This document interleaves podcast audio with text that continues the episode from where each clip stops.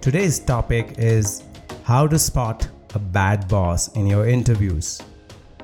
You might have heard the famous quote People don't leave their jobs, they leave their bosses. But do you have to wait till you join your job before you discover that you have a bad boss? Do you have to condemn yourself to years of torture before you chart out an escape route? Not really. In this episode, we'll look at some warning signs that could save you years and allow you to get off the bus before it takes off. I'll tell you how to spot a bad boss during the interview process itself.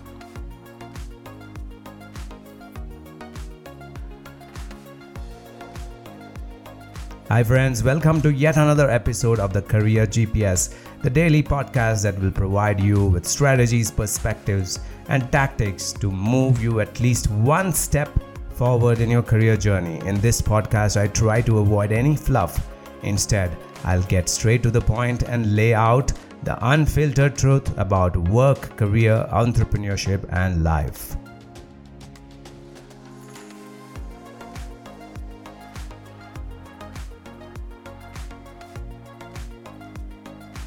What is a dream job really? Work you love, great pay, right? Maybe I had a decent commute, great offices, great people. All good. But you are forgetting the most crucial factor, and that is your boss. Yes, your boss. People leave well paying jobs where they are doing work they enjoy because they have managers who are a nightmare. But the biggest irony is that people do not pay too much attention to this factor when they take up a job. They spend endless hours researching the job description to understand the nuances of the job and negotiate hard about the money before they accept. But they blindly walk into a job without spending even a minute trying to evaluate if your future boss is the right kind of person for you. Big mistake. But how do you know how your boss is going to be? Everyone is great during the interviews. Just as candidates manage to fool interviewers, interviewers can also maintain a facade of being a great leader.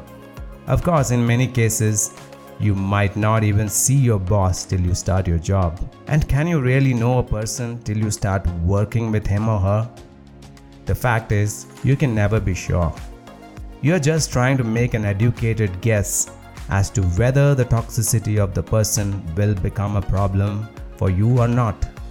And this usually works since you are just trying to estimate if the boss is a good fit for you, not trying to peek into his soul and understand what kind of a person he is. Now, before we get into the steps, you should first ask yourself what kind of managers helped you thrive in the past. Do you like highly involved managers who will work with you through every single detail and mentor you to get better? Or are you looking for a hands off manager who will not micromanage? It is often a choice between these two types a manager who will accelerate learning by direct involvement or who will let you learn through your own experiences. Once you know what you want, here's the five step framework to make an educated guess. Step 1 Let your instincts do the heavy lifting in the beginning. Your instincts have been honed through your experiences and often tell you stuff that your rational brain may not yet perceive. But the problem is that most of us are too focused on getting the job and less focused on checking if the job deserves us. So pause and evaluate what your gut tells you. Do you get a good feeling about this person do you think he or she will be supportive? The interview is a wonderful opportunity because interviewers let their guard down during their interviews as they imagine themselves in a more powerful position, making the decision. Look at the non-verbals and intangible elements and start evaluating. Step 2 Check how or she asks you the questions during the interview. Is she going off script? And is she actively engaging with you and having conversations with you directly? How an interviewer engages with you is often a good indicator of how she will engage with you once you're on the job. Because bad bosses usually will shut you off and instead tell you what to do. This is a hard habit to break, even in interviews. They're not as interested in hearing what you have to say. and will rarely engage in a deeper conversation. They are merely looking to validate whether you are articulating the same thoughts that they have about this particular question. So pay attention to her questioning style and whether each question originates from your answers or is dismissive of your experience. Does the interviewer undervalue your experience and trivialize your achievements? Now, here are 10 signs that you need to look for another job and get off the interview right away. The interviewer comes late but does not offer an explanation. The interviewer is rude and disrespectful from the get go. Body language displaying signs of judging you. A general negative demeanor. Dismissive attitude towards your experience. Use of harsh words. Self absorbed and unimpressed by anything you say. Displaying poor opinion of others in the same or other teams and using derogatory language. Step 3. This is your turn to ask probing questions but not in a direct way. You should never ask your future boss if he prefers to micromanage or let his employees do their job on their own. These kind of direct questions will make them uncomfortable and may cost you the job itself, even if the boss turns out to be great. Ask questions like these What should I expect in my first three months when I jump into this job? What are some examples of great attitude shown by your employees? What are some examples of bad attitude shown by your employees?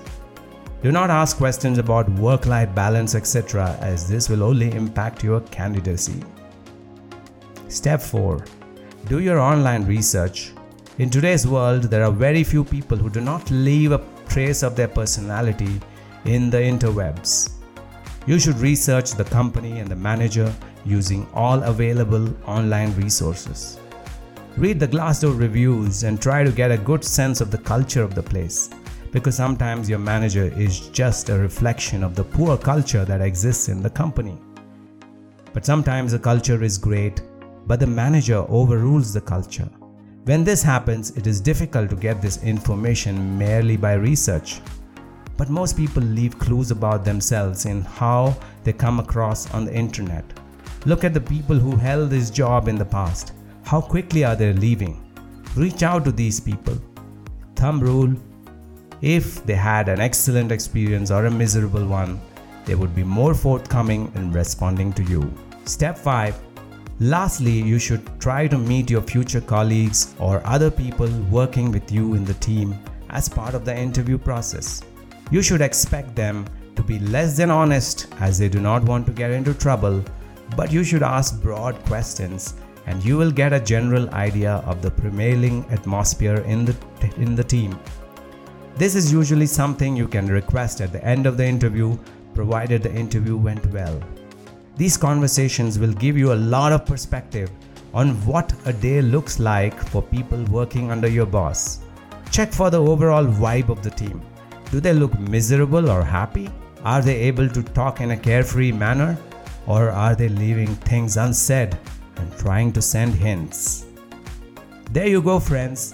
I have given you a secret formula to make sure you don't land up with a toxic boss who will make your life miserable.